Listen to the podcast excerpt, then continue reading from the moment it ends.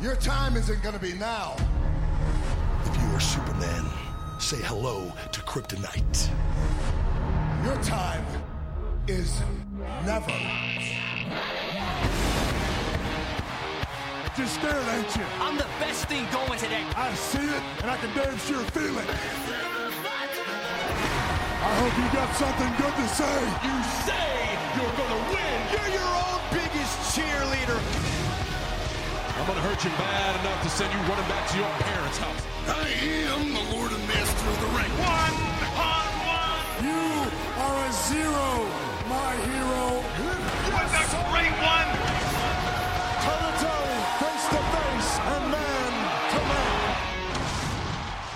Eh bien bonjour à tous et à toutes et bienvenue dans ce nouvel épisode de Le Catch, c'est mon dada. Aujourd'hui encore des sujets qui envoient du lourd, du très lourd. Ça va chier dans les chaumières et je vous promets qu'il y aura de l'action, du débat, du blabla, tout ce que vous aimez. Évidemment encore une fois, on a beau commencer l'émission mais je vous incite déjà à réagir au futur sujet, à ce que vous allez entendre. N'hésitez pas à donner votre avis sur Facebook, Twitter, YouTube directement. Allez-y, lâchez-vous. Ces endroits sont faits pour ça. Alors avec moi aujourd'hui deux personnes que vous connaissez, même plus la peine de les présenter, j'ai même pas envie de les introduire là, franchement, j'ai la flemme, alors je vais les appeler tous les deux ensemble. Mesdames et messieurs, veuillez accueillir avec moi aujourd'hui The Monkey et Electronic 91, tous les deux en provenance de Catch News. Wouhou. Bonjour, nous aussi on veut pas que tu nous introduises. Hein, ce que j'allais dire, voilà, on refuse catégoriquement de te faire introduire, hein, t'es gentil. Mais... On sait que c'est la tradition dans le Nord, mais bon, de se faire introduire. Voilà, c'était nul, mais il fallait la lancer. Alors très bien, bravo les attaques personnelles pour le début, mon cher Monkey, on te reconnaît là. Hein, merci. T'es en minorité ici. Tu ne fais rien pour attendre, Alors est-ce que vous allez bien tous les deux ? Romain, t'as l'air bien ou pas ? Il y a 2 semaines, j'avais la grippe. Alors maintenant, j'ai plus la grippe. Par contre, j'ai un ligament du genou passablement déchiré. Donc, c'est pas mal non plus, quoi. Comme semaine. Moi, de mon côté, que des histoires d'hémorroïdes, en gros, quoi. Rien de bien grave. Cette émission porte la poisse, en fait, quoi. Ouais, c'est ça. Ouais. Voilà. Je pense qu'on va rebaptiser le Catch chez Monada par Allo Docteur. En fait. Avec Michel Simès, pardon. Voilà. Alors... c'est avec nos 2 grands blessés et grands malades que nous allons tout de suite commencer cette émission, juste après ce jingle.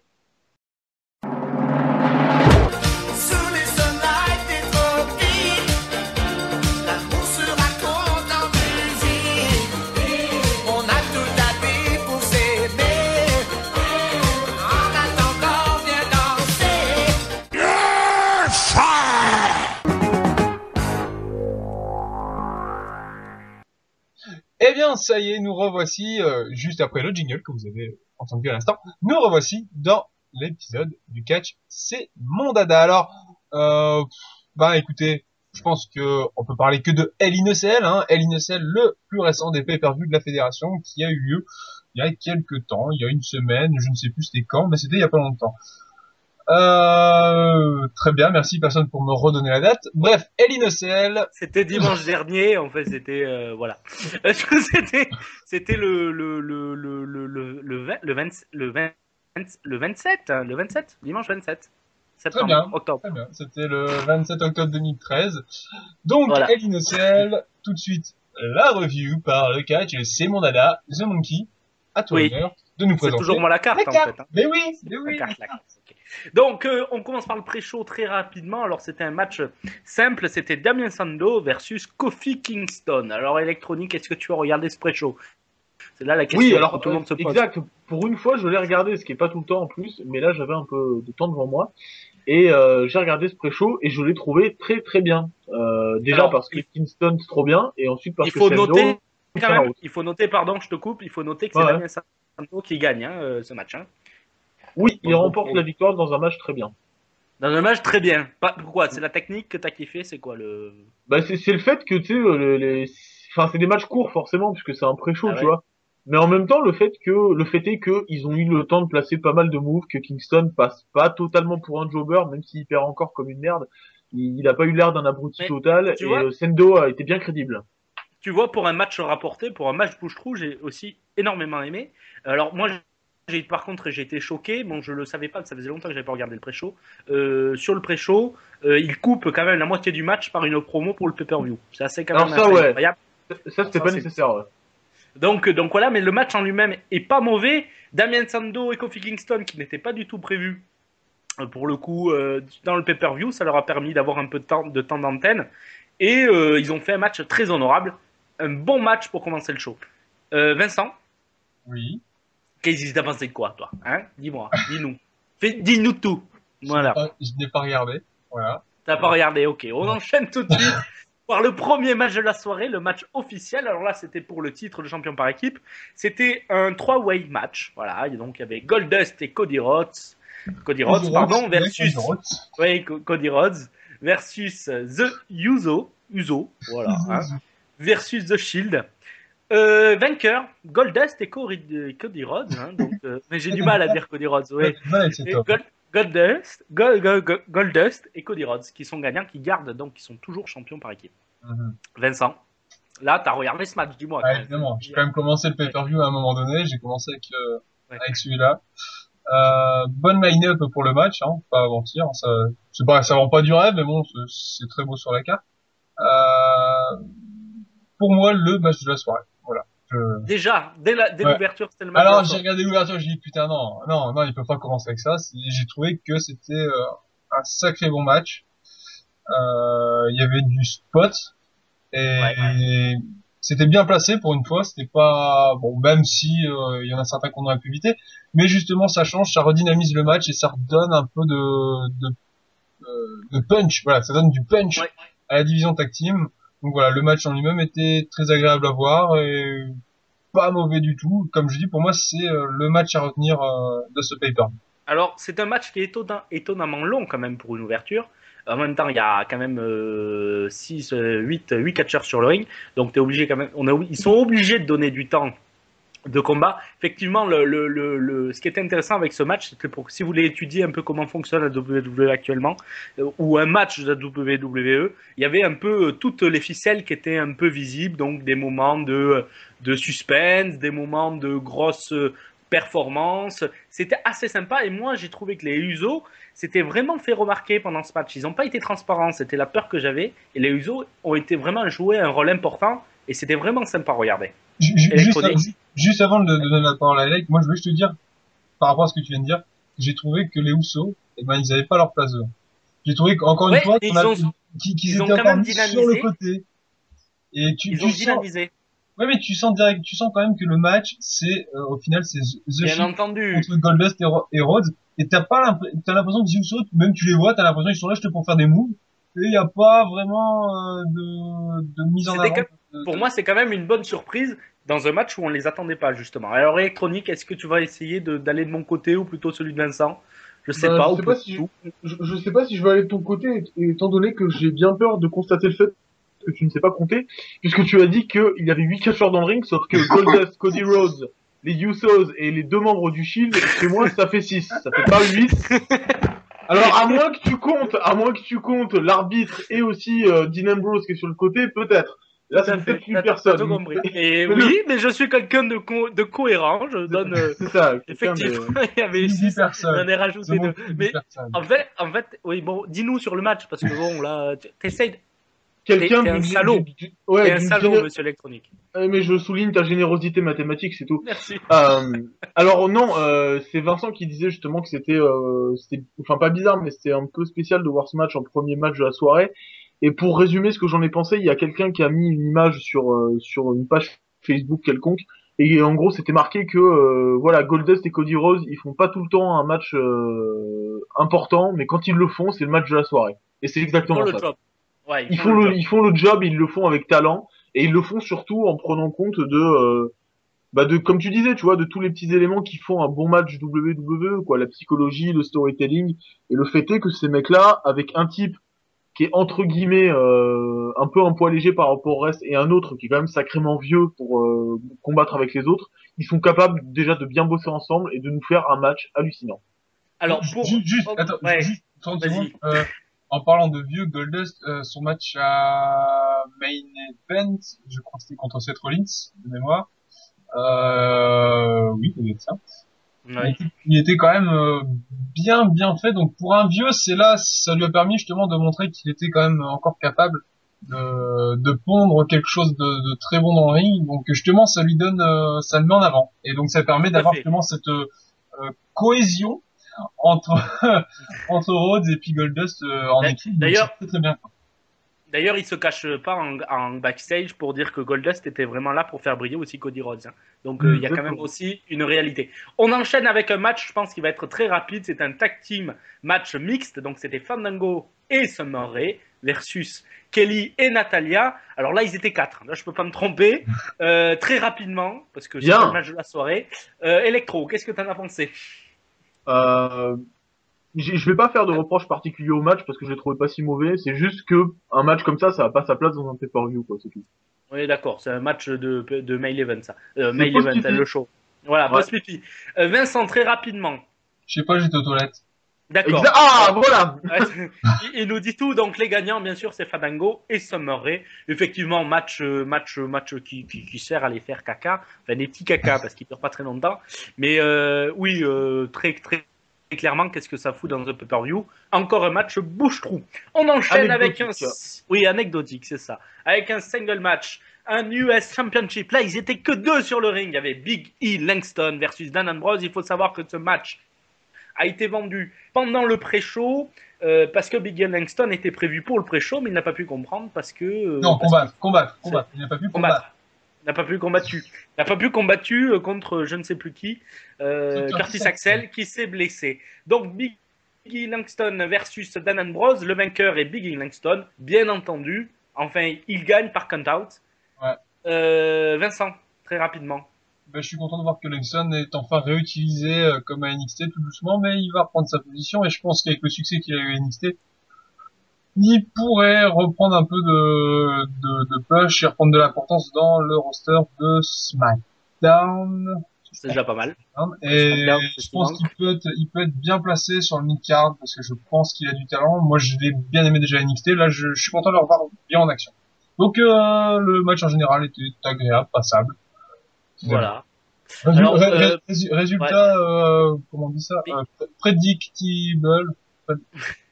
Perfectible. On peut le prédire, voilà. Ah, d'accord, aussi.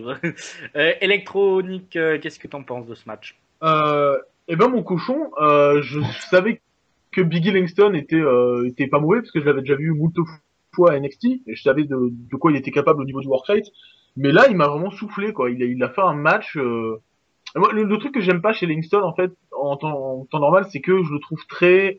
pas robotique, tu vois, mais très un peu trop carré, en fait. Ouais.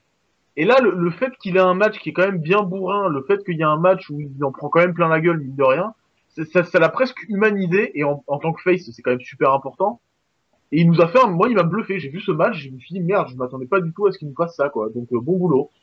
Alors, effectivement, Big E Langston a fait un beau boulot. Moi, par contre, je suis beaucoup plus réservé sur le match parce qu'on voit vraiment que c'est là, pour le coup, là aussi, un match rapporté. Autant le pré-show était bon, c'était une bonne surprise, autant là, j'ai pas trouvé ça exceptionnel. Et puis la fin, bon, voilà, elle était prévisible. Un match qui vient de se décider 10 minutes avant le show, enfin, j'exagère, 2 heures avant le show, le titre ne peut pas être en danger. Cependant, ça nous a prouvé que Big E Langston pouvait faire des bons matchs. On n'en doutait pas, et même dans son style bourrin. Donc, et puis même faut voir que Langston, c'est quand même un mec assez limité, quand tu vois ce jeu, il est assez limité, et j'ai du mal, moi, avec les mecs du genre à Big E Langston, mais quand ils arrivent à vendre quelque chose, à l'inverse de gars comme Ryback, qui sont aussi limités, et qui là, pour moi, ne vendent rien. On va en parler juste après, ouais. Langston, c'est, par exemple, dans l'indépendant, pour moi, c'est un équivalent à Michael Elgin. C'est les mecs un peu baraques, mais qui arrivent à te faire des trucs de fou quand ils le veulent, quoi. Et pourtant, ils ont pas la gueule pour faire ça, quoi. Donc, c'est pour ça que je suis content de voir. Ils ont l'envie, ils ont la vie, ils ont l'envie et ils ont surtout le talent. C'est ça qui quand même qui change. On enchaîne sur le handicap match en Hell in a Cell, donc c'est le premier main event de la soirée. C'était CM Punk versus Ryback et Paul Heyman. Paul Heyman n'est pas rentré dans la cage, il était tout en haut de la Hell in a Cell. Le vainqueur est CM Punk. On pouvait s'en douter, si j'ose dire, une chose, ce match est correct, parce que CM Punk sauve le match, Ryback ne fait rien, je ne sais pas où il est venu, CM Punk aurait pu faire le match tout seul, et je crois qu'il aurait même eu plus de férocité à gagner seul que voilà. Par contre, je trouve que la WWE là s'est cassé le cul formidable pour nous offrir des images assez exceptionnelles, notamment l'image de fin où tu as CM Punk qui monte avec en tapant sur Heyman. Je trouve que l'image à garder pour un photographe ou pour montrer ce que c'est le catch, voilà, ça faisait un peu le catch des grandes heures. Le match en lui-même n'est pas terrible, la fin et l'image que tout le monde en garde, je la trouve exceptionnelle pour l'image du catch dans le monde. Electro. C'est critiquable, hein, certes, mais j'ai trouvé ça un peu bizarre en fait. Du coup, quel était l'intérêt d'avoir Heyman officiellement annoncé dans le match, alors que de toute façon, il s'est pas pointé dans la cage, il est resté à l'extérieur. C'était pour dire, je détourne le règlement. C'était pour le tease, mais ce que je veux dire, c'est qu'il aurait pu très bien être dans la même position, au même endroit en tant que manager, et ça aurait pas été. Enfin, là, je sais pas, je m'attendais. Tu vois, je m'attendais à un truc spécial du fait qu'il était annoncé dans le match, et là, il s'est rien passé. Mais bon, ça encore, c'est un détail qui est moindre.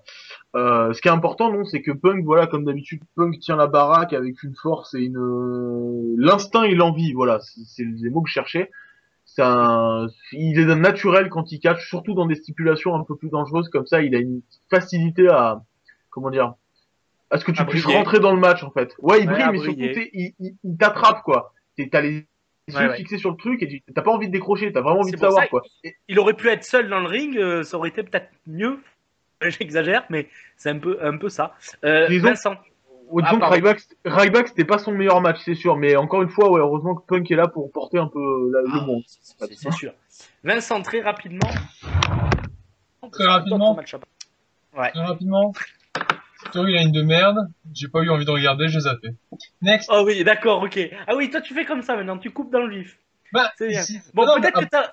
Non, mais à partir du moment où tu vois que t'as une storyline vraiment plate depuis autant de semaines, t'as même plus le courage de regarder un match.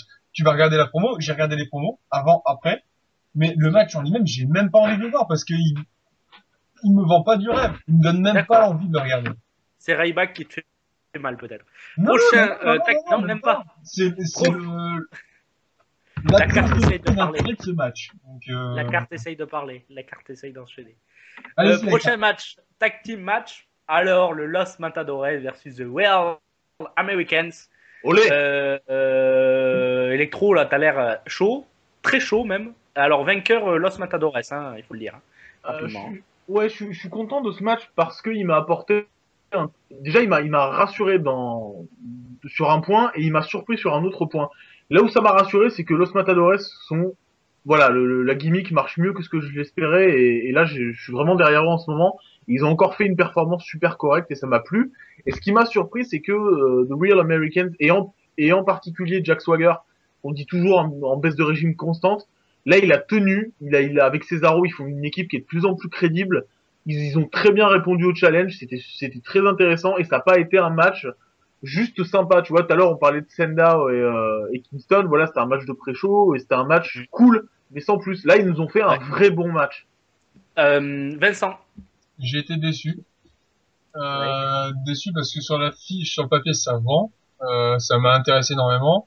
Moi, je voyais ça comme un challenge justement pour Los Matadores en me disant que s'ils arrivaient à montrer quelque chose de bien sur ce match, ça voulait dire qu'ils avaient les portes ouvertes pour leur futur, quoi, qui allait être réussi. J'ai été déçu des deux côtés en fait parce que je trouve qu'il n'y a pas eu cette alchimie que j'attendais de voir en fait. Et je trouve qu'il y a un trop gros contraste entre les deux équipes.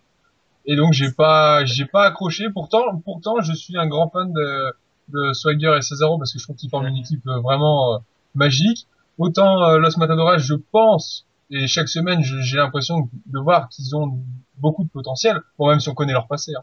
Mais bon, après les voir tout le temps face au Truman Ben, hein, c'est un peu relou. Mais c'est pour ça que pour moi c'était un challenge. Et j'ai été déçu en fait en général de la prestation. Donc le match pour moi, j'attendrai une autre fois pour juger.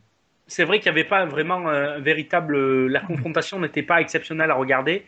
Par contre, moi, je suis surpris que le public ait accepté cette confrontation et qu'il y ait bien vraiment... Que les deux camps se soient bien distingués dans le public. Ça veut dire que le match a marché malgré que les difficultés, finalement, des catcheurs qui sont plutôt bons. Mais donc, j'ai été content que le public aille dans le sens. Ça veut dire que la WWE peut prendre des risques, et ça c'est intéressant. On enchaîne avec le deuxième main event de la soirée, un single match, le retour de John Cena pour le titre de champion poids lourd, Alberto Del Rio qui est le champion actuel, qui était pour le coup, versus John Cena. John Cena fait son retour, John Cena gagne le titre. Vincent, qu'est-ce que tu en as pensé? Est-ce que tu l'as zappé ce match-là?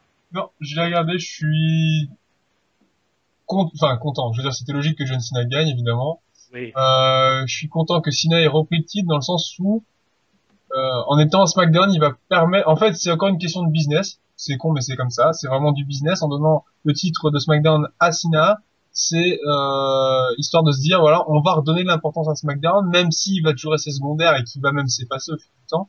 Mais en donnant le titre à Cena, ils vont reprendre du rating sur SmackDown, ça va les redresser, ils vont pouvoir restructurer quelque chose là-bas.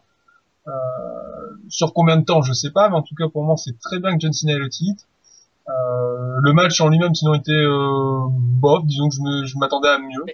Moi je trouvais que c'était un match maîtrisé, et ça c'était intéressant à regarder dans un pay-per-view, c'était un match maîtrisé, c'est-à-dire que John Cena a fait du John Cena, Alberto Del Rio a bien réussi à se mettre un peu en dessous, à bien vendre les coups, donc on était vraiment dans un match maîtrisé, c'est ça qui rendait ce match-là intéressant. Electro. On peut éventuellement critiquer le finish qui est peut-être discutable, mais comme tu as dit, voilà, Cena a fait du bon Cena, Del Rio a fait du bon Del Rio. Voilà, on peut peut-être critiquer le fait que Cena gagne encore, mais honnêtement, pour un match-up qui n'était pas gagné, parce que franchement, moi, quand j'ai vu la carte, j'aime bien les deux individuellement, mais je les sentais pas trop cliquer ensemble, et pourtant, ça fait un truc plus que correct. Donc c'est un match correct, un match maîtrisé. On enchaîne avec la deuxième post-pipi, le single match Diva Championship, Adjeli et Tamina versus Brie Bella. Ils sont voilà, c'est les accompagnants, et Brie Bella et Nikki Bella. Adjeli reste championne Electro. Très rapidement. C'était un match super court, mais pourtant j'ai pas à me plaindre parce qu'à chaque fois qu'elles font des matchs, elles s'améliorent de plus en plus et c'était correct. Je pouvais pas trop me plaindre. Vincent. J'ai mangé des cornflakes. D'accord, il a mangé les cornflakes après avoir pissé. Moi j'ai regardé le match, j'aime pas le match des divas en ce moment, mais effectivement, vu ce qu'on a vu il y a quelques années dans le match féminin, je trouve que ça va mieux. Par contre, Brie Bella, sortez-le-moi du ring, elle est très mauvaise. Il n'y a que Jelly qui se débrouille à peu près. Donc voilà, on passe au main event de la soirée et je vais vous demander de faire le match et le bilan général du pay-per-view, comme ça on gagnera du temps. Donc c'était un Ellis and Match pour le titre de la WWE, c'était Randy Orton qui n'était pas champion, versus Daniel Bryan. Daniel Bryan était champion. À la fin, Daniel Bryan n'est plus champion. Et c'est Randy Orton après une intervention de Wicked, Shawn Michaels, qui était arbitre spécial. Vincent, match plus bilan du pay-per-view. Bon alors, qu'est-ce qu'on pourrait dire sur ce match? Franchement, on l'a dit, je vais le redire là maintenant, mais les matchs entre Randy Orton et Daniel Bryan sont d'un ennui à se pisser dessus. Franchement, il n'y a pas pire. Et là, j'ai envie de dire que c'était le pire match qu'ils ont pu nous faire. Autant d'habitude, j'arrive à trouver des points positifs sur Bryan qui sauve le match. Autant là, non. Je me suis ennuyé. Tu t'es ennuyé. Est-ce que c'est le résultat de ce pay-per-view? Est-ce que tu t'es ennuyé pendant ce pay-per-view finalement? Je sais pas. Bof. N'importe quoi. Oui. Non, les pauvres erreurs là qui c'est ça. Le pauvre. Allez, paix à son âme. Dis-nous. Le pay-per-view lui-même était passable. Le match à retenir pour moi c'était l'opener, mais ce finish, ce main event était vraiment la pire chose que la WWE ait pu pondre. Autant le ending de base avec Bryan en vainqueur aurait pu faire vendre le pay-per-view. Mais là, c'était du n'importe quoi. Franchement, c'est retournement de situation pathétique. Et à partir de ce moment-là, tu as compris très bien que Bryan ne pourra pas gagner.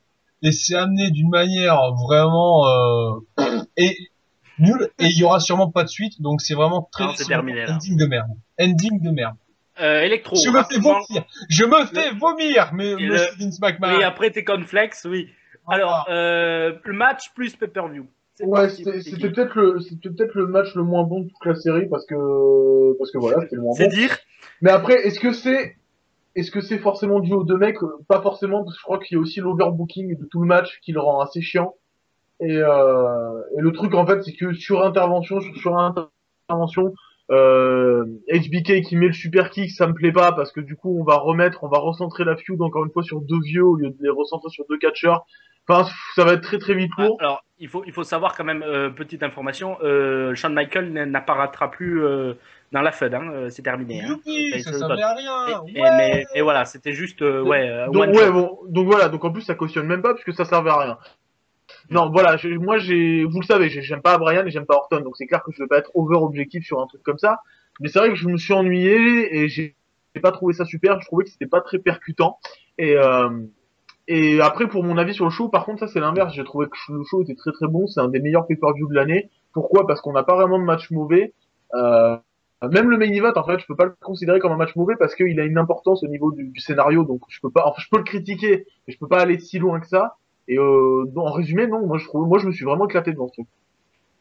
Oui, donc ça te donne quand même.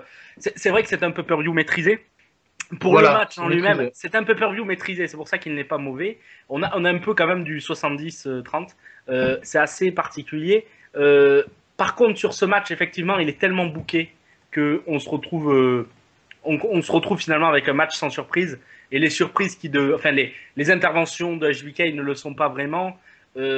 Pourquoi la WWE s'entête à nous fournir ces matchs Randy Orton, Daniel Bryan, sachant que les pay-per-view où ils les ont présentés, ils ont eu des baisses spectaculaires, le truc. Donc je ne sais pas trop leur stratégie. Pourtant, il y avait du talent sur le ring, au moins d'un côté. Ça manquait de rigueur et pour un pay-per-view qui était plutôt maîtrisé, là c'est vraiment le dérapage. Et c'est vraiment dommage. Voilà, je te repasse la parole, mon petit Vincent. Merci bien. La carte se referme. Voilà. Allez, voilà. Dans mon sac. Oui. Ah. Oui. Sac cadeau. Sacrou. Youpi. Oui. Dora, Dimo. Ouais. Alors, de toute façon, on aura sûrement un prochain Bryan Orton dans le prochain. Non, c'est terminé aussi. Non, ce sera pas terminé. J'aime bien faire de la merde en ce moment, donc. Allez, on y va. On en remet une couche. Alors. C'est sur cette review de Hell in a Cell un peu catastrophique qu'on va terminer le sujet. Bon, qui a eu beaucoup de mal à parler, hein, on l'a remarqué. Oui. On va pas lui en vouloir, pas aujourd'hui. Alors, on enchaîne tout de suite avec des sujets vraiment sérieux et là, on n'aura plus de problème d'élocution. Et pour ça, on vous fait patienter juste quelques instants et on se retrouve juste après ce jingle. Wouhou!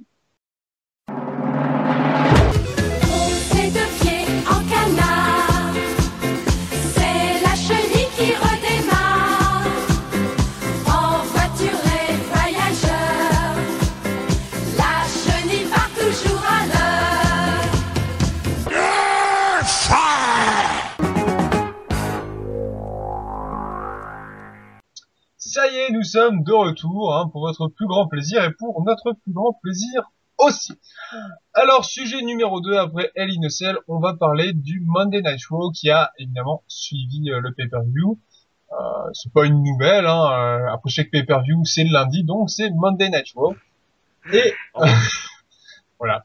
Donc, Damien Sandow, qui était apparu en pré-show de Hell in a Cell, a fait une petite apparition lors du Monday Night Raw qui a suivi, dans lequel... au cours de laquelle il a décidé de cacher sa superbe mallette en cuir, je pense qu'elle est. Et enfin, qu'elle était du coup. Voilà, elle était magnifique, très belle mallette, la plus belle mallette de toutes les mallettes de Money in the Bank. Alors, il a décidé évidemment de cacher sur John Cena dans un match, tout court. Ouais. Voilà, dans un match. Après avoir préalablement exposé la tronche de John Cena au niveau des barricades. Et puis avec la mallette aussi. Des escaliers, voilà, il a défoncé le bras, tout ce qu'on veut, histoire de bien l'amocher. Donc il a fait le travail lui-même. Hein. Évidemment, quand on voit ça, la première chose à laquelle j'ai pensé, moi, c'est pourquoi il n'avait pas fait ça sur Del Rio. Il y a deux pay-per-view, mais moi je pense que c'était à SummerSlam, deux pay-per-view. Oui, pendant lequel il tweetait. Et là, bon, il a décidé d'agir ce coup-ci. Hein. Bonne initiative, Damien. Donc voilà, est-ce que... on se doute évidemment que le cash a échoué. Donc, voilà. Et c'est plus on se doute, c'est sûr. C'est sûr, le cash a échoué. Est-ce que ce cash est un moment important, donc à la vue de la qualité du match qui a été porté par la suite, hein, est-ce que la qualité du match Sandow Cena, donc lors du dernier Monday Night Raw, est-ce que c'est un moment qui va marquer sa carrière et qui va lui permettre de se lancer officiellement sur une position de quasi main eventer à l'heure actuelle, et pourquoi pas de main eventer dans le futur, dans les mois à venir, voire l'année prochaine.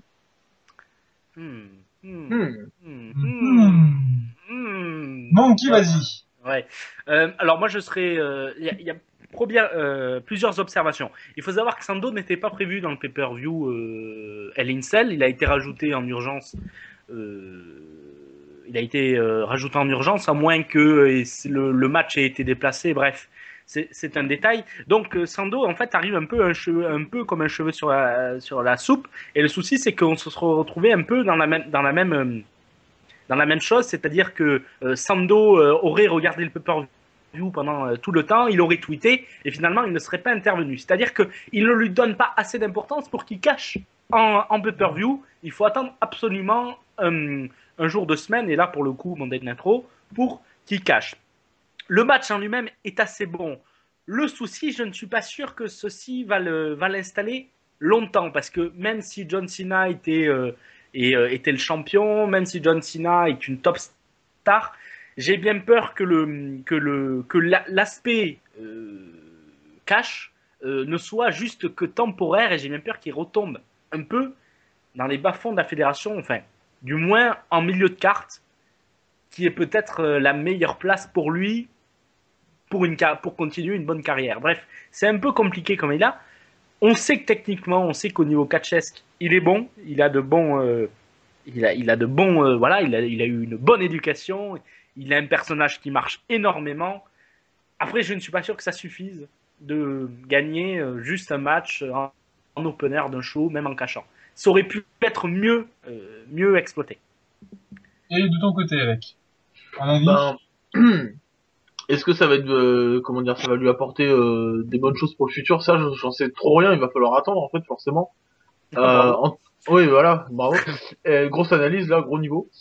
Mais non, moi surtout, ce qui m'a embêté, c'est ce match, parce que, que le cash soit se solde par une défaite, c'est pas un problème. Ça me pose pas encore de soucis. Le problème, c'est que la façon où ça a été fait, j'ai trouvé ça pas bâclé, mais très très. Ouais, un petit peu, j'ai l'impression que c'était un peu décidé au dernier moment, en fait. J'ai l'impression que les mecs, ils ont juste voulu claquer ça pour donner un peu d'intérêt au show.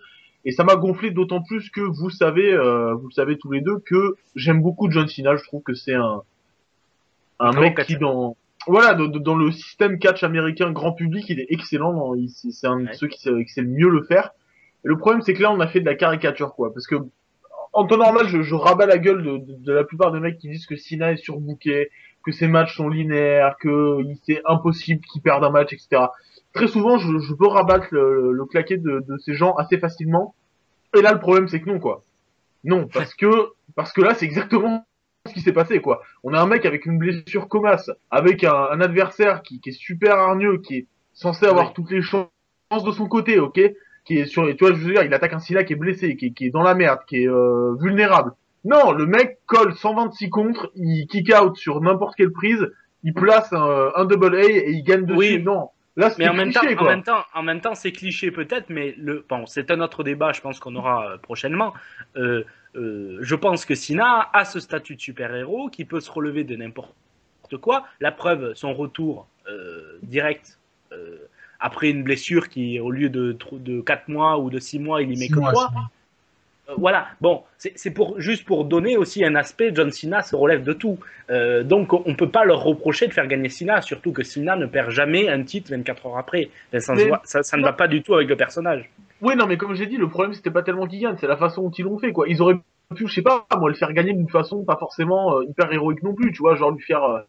lui faire placer une prise autre que le fait que Sandow essaie d'intervenir dans le match avec un objet extérieur ou un truc du genre. Là, c'était vraiment quoi, il kick out de tous les finishes, il place une seule fois son finisher et c'est fini, quoi. C'était super linéaire comme truc. Et au final, ça va donner de la matière à rager pour la plupart des mecs qui détestent Cena. Alors, et puis peut-être vas-y. Je voulais juste dire que John Cena dans ce match n'a quand même pas oublié de vendre sa blessure. Heureusement.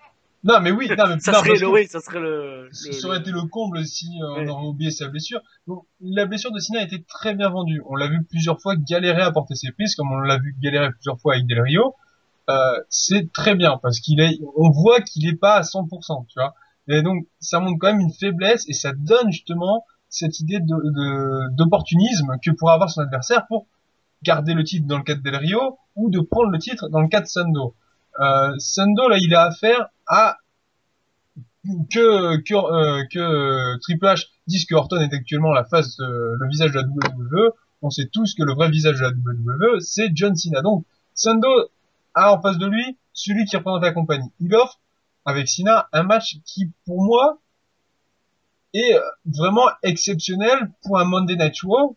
Et surtout avec un Cena justement qui est censé être blessé. Et justement, il y a ce côté de se dire, putain, vas-y Sandow, tu peux le faire, et il n'y a aucune raison que tu perdes. Et t'as en face l'homme qui se relève de tout, de tous les défis, de toutes les épreuves. Il pourrait revenir d'enfer, il pourrait aller en enfer et en ressortir grand vainqueur avec Lucifer à la main. Hein, mais moi j'ai envie de poser le problème autrement. Oui. On parle de Sandow, oui, oui. On parle de Sandow. J'allais justement dire, oui, il faut qu'on tombe sur Sandow aussi, quand même. Ouais. On parle de Sandow Main Eventer. Est-ce que c'est le fait, là c'est une question un peu pas rhétorique, hein, que je vous pose, est-ce que le fait de le faire commencer en open air, est-ce que c'est le fait de combattre avec Cena qui devient un Main Eventer possible, ou est-ce que c'est le fait qu'on puisse vendre un pay-per-view sur son nom? C'est là toute la question qu'on doit se poser, parce que le faire marcher encore une fois en one shot contre un John Cena affaibli, de cacher en début de show, bon, on a compris que la WWE inversée, il y avait une inversion de carte, on en parlait depuis l'année dernière, une inversion de carte où ils mettaient des gros matchs dès le début pour attraper le client, ce qu'ils ne faisaient pas avant. Est-ce que justement c'est le fait d'avoir battu contre Cena qui peut l'amener à devenir main eventer, ou sa place dans le show représente quand même ce qu'il est, qui veut dire un bon catcheur de milieu de carte ou de début de carte. La question se pose. C'est pas le fait de lui donner un match ou pas. Pour moi, c'est le fait de voir ce qu'il peut apporter dans un match comme ça. Tu peux avoir des mecs qui sont mis face à Cena et qui font de la grosse merde. Oui. Et là t'as Sandow qui montre quand même là ses qualités, ce qu'il peut avoir, son potentiel, et il le montre pas face à n'importe qui. Il le montre pas face à un milieu de carte. Il le montre pas contre un jobber. Il le montre vraiment contre quelqu'un qui a une position importante, qui est pas n'importe qui, et donc que tu perds, ça soit une autorité, c'est sûr. Voilà, si tu perds ou tu gagnes, à ce niveau-là, tu t'en fous parce que c'est pas le résultat qui importe, c'est la qualité de ton travail qui va faire dire aux gens, ce mec, il a quelque chose et je veux voir ce mec. C'est une question de ramener des gens, de dire voilà. Demain, on va vendre un show avec Sandow et c'est Sandow qui va ramener tout le monde. Le but, c'est ça. C'est pas de se dire, oh, il y a Damien Sandow, oh, ça peut être sympa. Non, il faut se dire, demain, il y a Sandow, on y va. On va avoir du bon catch. Voilà, c'est ça qu'il faut qu'il ressorte de ce match. Et je pense qu'à la fin de ce match, les gens ont eu un début de déclic en se disant, tiens, Sandow, ah, je l'aimais pas trop avant, mais là, voilà, c'est ça. Ouais. Je vais laisser à Elec le mot de la fin sur ce petit sujet. Donc, juste moi pour conclure, je pense que ce match permettra à Sandow, dans un futur plus ou moins lointain, de vraiment monter. Il commence à monter les marches du succès pour moi à l'heure actuelle. Non, c'est quand même super positif qu'on lui laisse une chance d'aller contre Cena et de faire un match de plus de 10 minutes, ça c'est sûr. C'est un truc qu'on peut pas nier. C'est pas, on donne pas cette opportunité à tout le monde. Après, moi j'aimerais personnellement que Sandow aille plus loin. D'ailleurs, je l'avais noté dans un SmackDown où il fait l'intro du show, et en fait, il est censé être heel, et il arrive contre un heel, je crois contre Del Rio, et en fait, il le clash, et le truc, c'est que ça marche direct, en fait. La foule l'encourage. Elle le suit. Et voilà, elle le suit, et c'est un mec, en fait, qui a une capacité à être très très bon dans n'importe quel type de personnage. Je vais pas vous faire sa bio, hein, mais c'est un mec qui est connu pour être à la VVE depuis des siècles, sous d'autres gimmicks, ou voilà. C'est un mec qui est très doué, qui sait très bien ce qu'il fait, et moi je lui souhaite que de réussir, surtout qu'en plus il commence à devenir un peu âgé, donc s'il faut un push, c'est maintenant qu'il faut le faire. C'est maintenant qu'il faut.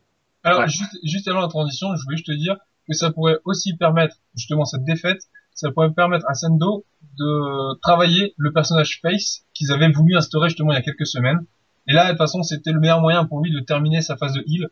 Je pense qu'il va... Ah oui, avec un... Avec une mallette, tu peux pas être trop face, hein, c'est compliqué. Ou du moins, voilà, t'es obligé d'être un Cena, quoi, sinon. Hein, voilà. Et encore, quand t'es Cena, tu perds. Alors, donc oui. Voilà, on termine le sujet sur Damien Sandow. En tout cas, on lui souhaite bonne chance à Damien et nous. Et on va parler de quelque chose d'autre juste après le jingle. Et là, on va aussi souhaiter beaucoup de chance à ces gens qui travaillent pour cette compagnie.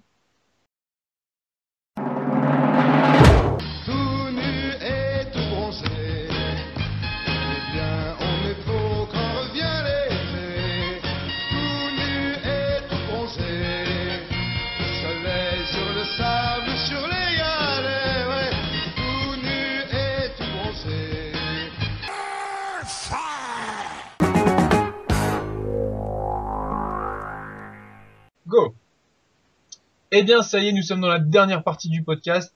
Une dernière partie, encore une fois, mouvementée, avec un sujet torride, dur, difficile, avec plein de questions et de rebondissements. On dirait une pub pour du Rex, c'est terrible.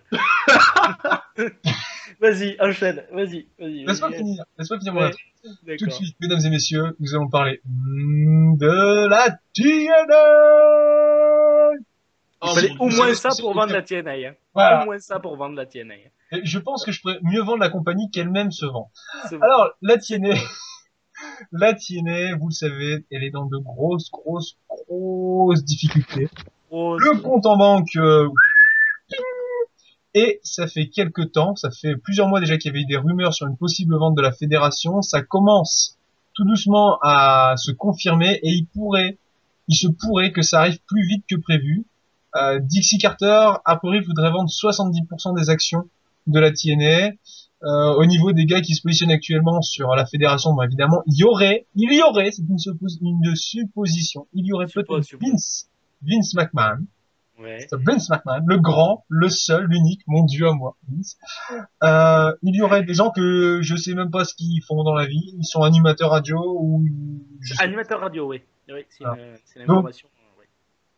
C'est vrai que tout de suite, quand t'es animateur radio, t'es destiné à diriger une fédération. Non, mais ça, il interroge souvent des lutteurs. Je sais plus comment il s'appelle, mais Koran, non, c'est pas ça. Non, c'est un petit truc. Comment il s'appelle, le truc The Midget. Ah ouais. Voilà. Plus petit que nous, alors c'est dire. Voilà. Alors, donc la question qui se pose, c'est est-ce que le rachat de la TNA pourrait la redresser? Est-ce que le prochain patron de la TNA pourrait redresser la fédération?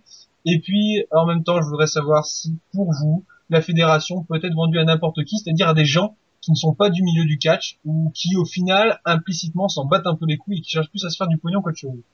Voilà, on va commencer par électronique, car je sais qu'il aime ça.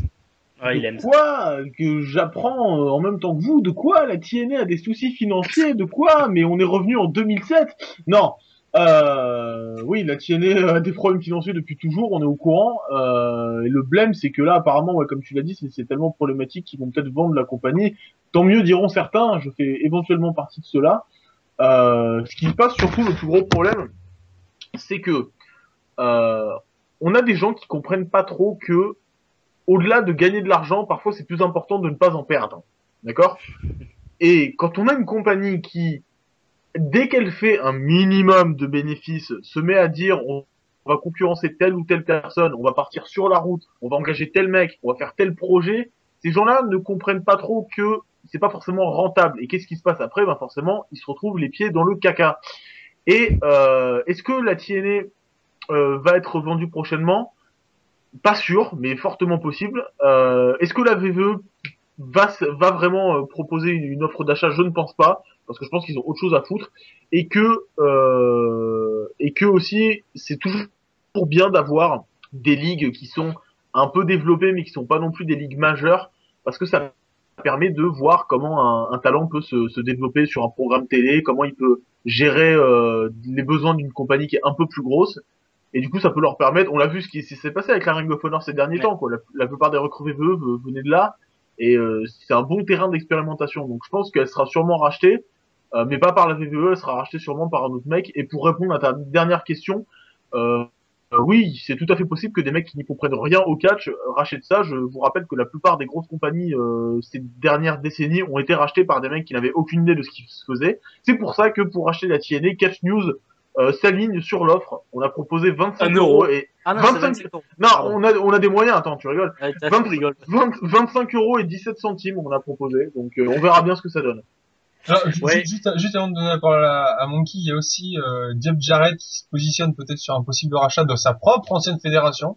C'est quand même assez marrant, drôle à voir. Hein. Donc voilà. Moi, je me positionne aussi hein, pour le rachat de la fédération. J'en parlerai après. 26 €, c'est ça, c'est ça. Comment? Non, tu donnes 26 €, c'est ça. Non, mais j'expliquerai le projet à la fin du sujet. D'accord. Très rapidement, je pense que la NXT a tué la TNA, même si elle se tuait elle-même. Effectivement, la TNA avait l'avantage de pouvoir proposer des shows de pas trop mauvaise facture, dans des conditions plus professionnelles que les petits shows de gymnase qui sont habituels aux États-Unis. Donc la TNA avait cette force-là, elle arrivait à avoir des talents. Elle c'était un peu une solution de secours. Depuis que la NXT est devenue aussi gros qu'une vraie fédération, ça l'a tué finalement. On se retrouve dans ça. La TNA de toute façon ne pouvait pas être rentable.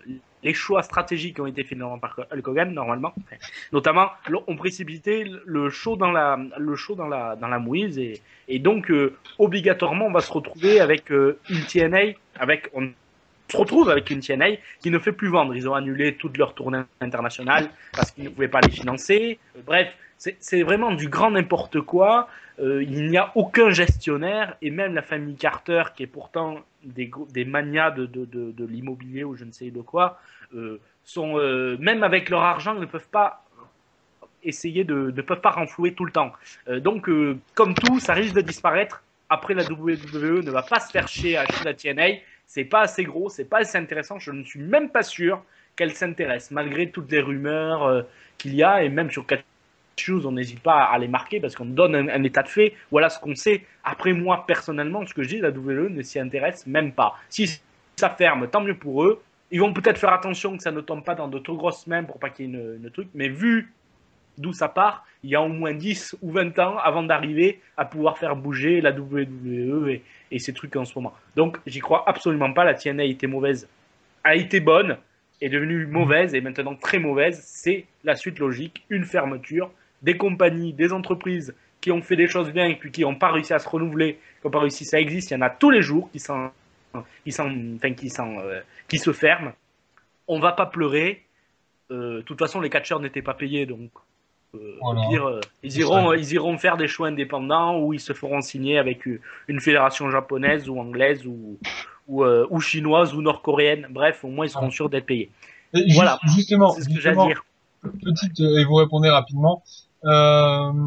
Est-ce que vous pensez que si rachat il y a, le prochain propriétaire décidera enfin d'innover, c'est-à-dire d'arrêter de faire du pastiche WWE? On l'a encore vu là avec AJ Styles et Dixie Carter, un pastiche de CM Punk et Vince McMahon.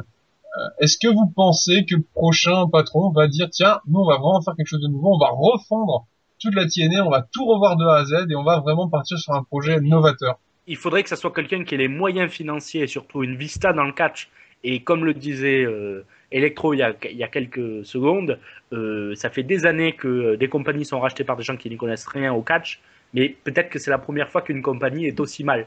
Donc je ne suis pas sûr que ça va attirer énormément de financeurs et des financeurs qui soient compétents dans le catch. Donc je n'y crois pas. D'accord. Elec, un petit mot? Si je comprends bien, ta dernière question, c'était est-ce que quelqu'un de compétent et qui s'y connaît un peu va pouvoir reprendre la TNA en main? Bah, en gros, non, oui, mais compétent ou non, est-ce que quelqu'un va se décider enfin d'innover et de faire autre chose que de la copie du WWE, quoi? Parce que c'est un bon moment. Ben non, c'est de la TNA. Non, mais la TNA n'est pas... Non, mais c'est vrai que c'est un peu cliché ce que je viens de dire, mais c'est vrai que c'est pas faux, quoi. J'ai l'impression que dans l'entité TNA, l'innovation, ou du moins le démarquage du produit WWE est quasiment impossible à voir. C'est presque une chance issue.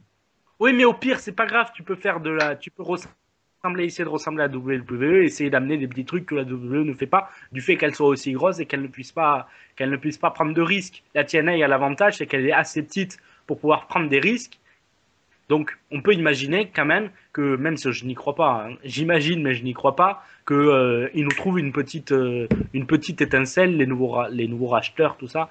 Il peut y avoir une petite étincelle. Après, très, très clairement, c'est comme allumer un feu sous la pluie. Hein. Ah, moi je suis pour qu'ils s'inspirent de trucs, mais pour que ce soit bien fait, il faut que ce soit subtil. Et la TNA est pas du tout maîtrisée. Et pas subtil. Voilà. C'est américain aussi, hein. Subtil et américain. C'est grave. Alors justement, pour terminer et conclure le sujet, moi j'ai décidé avec le podcast de lancer un projet sur Kickstarter. Hein, avis à tous les fans. On va donner des sous et on va acheter tous ensemble la TNA. Voilà. On va faire vraiment quelque chose de bien. Mais... Et sur une imitation de Céline Dion que je ne sais pas faire et donc je ne sais plus la chanson de Titanic. Voilà. Ah non, c'est pas ça. C'était Bodyguard, ça. Normalement, c'est My Heart Will Go On. Si je yes, we can. Allez. Ça... Bon, les enfants, allez, c'est changer de musique de Titanic que nous allons nous quitter. Fin de cet épisode. N'hésitez pas à réagir, donner votre avis, vous aussi, sur ce que vous pensez de Hell in a Cell, de Damien Sandow et son futur, et évidemment du rachat de la TNA. Est-ce que vous aussi, vous voulez mettre 1€ sur mon petit projet Kickstarter, que je n'ai pas encore commencé, mais que je vais pas tarder à commencer. Et puis voilà, n'hésitez pas à réagir, c'est ça qu'il faut, parce que vous aussi, vous faites partie du podcast, et s'il y a des bonnes critiques, des bonnes remarques sur les sujets, eh bien, la prochaine fois, on vous citera en vous citant. Ce qui est logique. Alors, évidemment, je remercie tous nos partenaires, évidemment vous aussi, auditeurs et auditrices assidus. J'utilise des mots savants aujourd'hui. Merci à Catch News, merci à Hitman Wrestling News, merci à Ultimate Catch, merci à la UWI, merci à la FWE et merci aussi au Wrestling Network qui vient de nous rejoindre en tant que partenaire. Donc le Wrestling Network, petits réseaux sociaux qui deviendra grand un jour, dédié spécialement au catch. N'hésitez pas à les rejoindre et à faire vivre cette communauté. Sur ce, les amis, on se retrouve très bientôt pour un nouvel épisode du podcast. Un petit mot de fin, les amis? Non, bon vie. La TNA est à vendre, c'est tout ce que je dis. On va la mettre sur eBay. Oui. Ah non, merde, c'est nous qui attendons. On va y penser. Je vais le faire. Le bon coin sur le bon coin, ça pourrait être énorme. Allez, bon. Voilà. Un petit mot, Alec? Oui. Ouais, ben, c'est désolé pour cet épisode un peu bordélique, là. Je m'en rends compte. À peine. Voilà. Bon, alors, on se reverra sur le Titanic. Voilà. Oui, c'est ça. Iceberg, droit devant. Ah non, c'est Hulk Hogan. Bon, allez. Merde. Ciao. Au revoir. Bisous, baveux. Ah, you're gonna murderize this guy. They never seen no one like you. You know why? Because there is no one like you. You're gonna knock this guy's block off. I don't care that you're a vegan. You're gonna eat this guy alive. What in the name of...